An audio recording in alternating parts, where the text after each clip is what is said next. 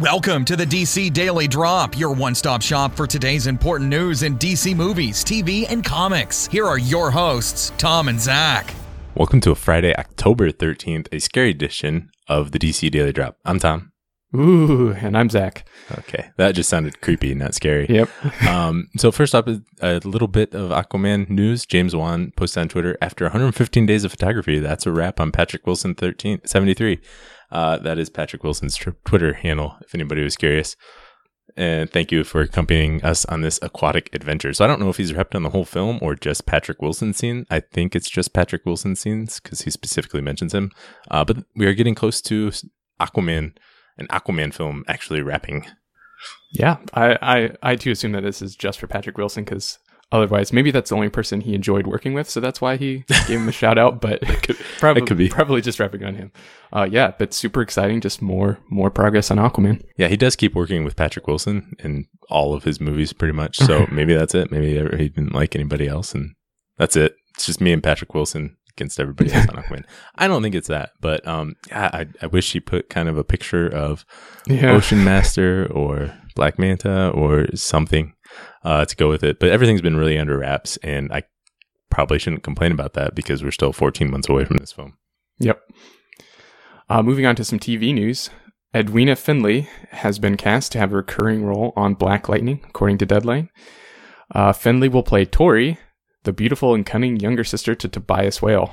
Tori's charming nature is just a f- facade, as she can be just as deadly as Tobias, an exciting threat to the people of Freeland. Well, it sounds exciting and deadly. Um, I'm, yeah, I don't, I don't know this actress at all, um, and I don't recognize the character. I think it's original. I didn't look that up, but I believe it's, it's an original character. So I'm, I'm glad to see that, and it sounds like uh, it's this is going to take place in Freeland. Is that mm-hmm. is that what that means? I think um, so. So I, I guess we might have a location finally. I know in comic book wise, Black Lightning usually operates out of the suicide slums in mm-hmm. Metropolis. Um, but I didn't think I didn't anticipate they would go to Metropolis. So if that is the place, that is fine with me. Yeah, and the, this is the we've had a couple different casting announcements too of just kind of building up this little sort of crime family around Tobias Whale, and I'm really interested to see that dynamic, and especially because this show is already kind of focused on a family. The first time we've really seen a superhero family, it'll be kind of cool to see like a big bad with a family. I guess we've seen some of that before, but just specifically again, the, that right again the theme of family kind of running through the show is is an interesting aspect.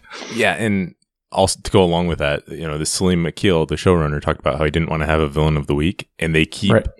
they keep sort of filling out the roster the cast list with characters, you know, characters that all work together.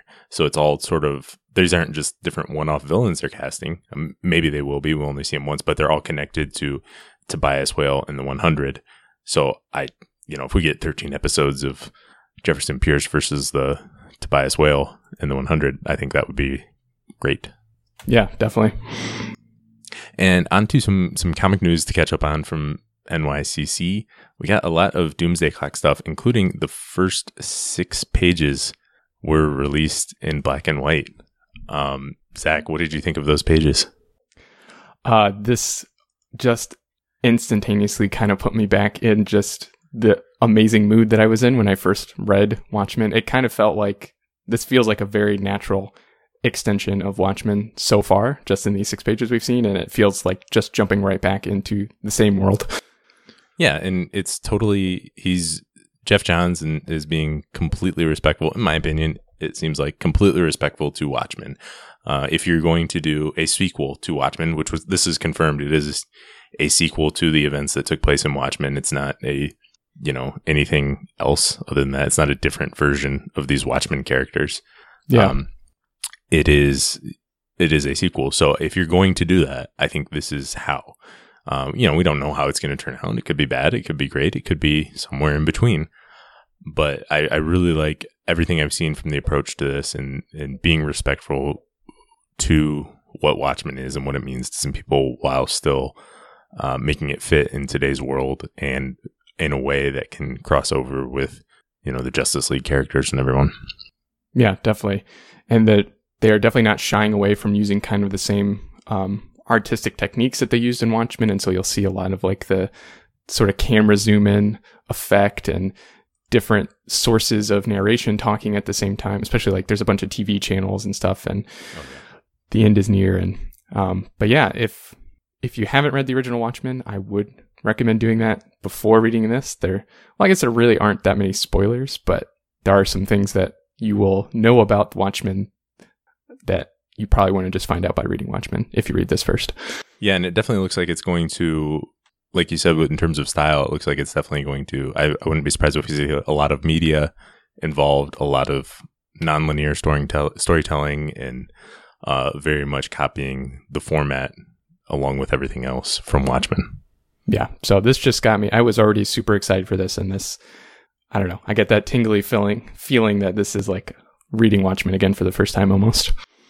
That's good. Yeah, and we're just over a month away from it now.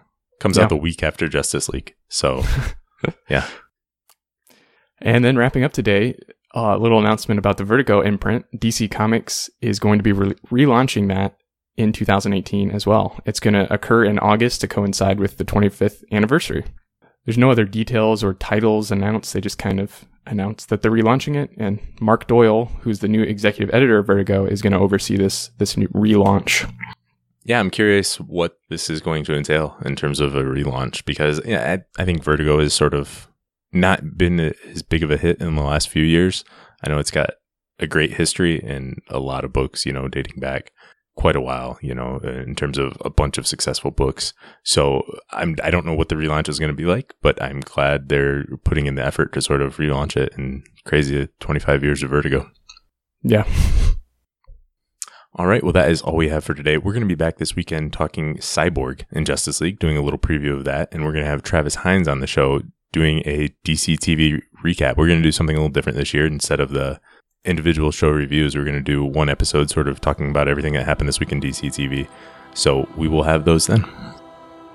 Thanks for listening, and make sure to check out DC Daily Drop on Twitter, Facebook, and DCDailyDrop.com. Drop by tomorrow for more DC news.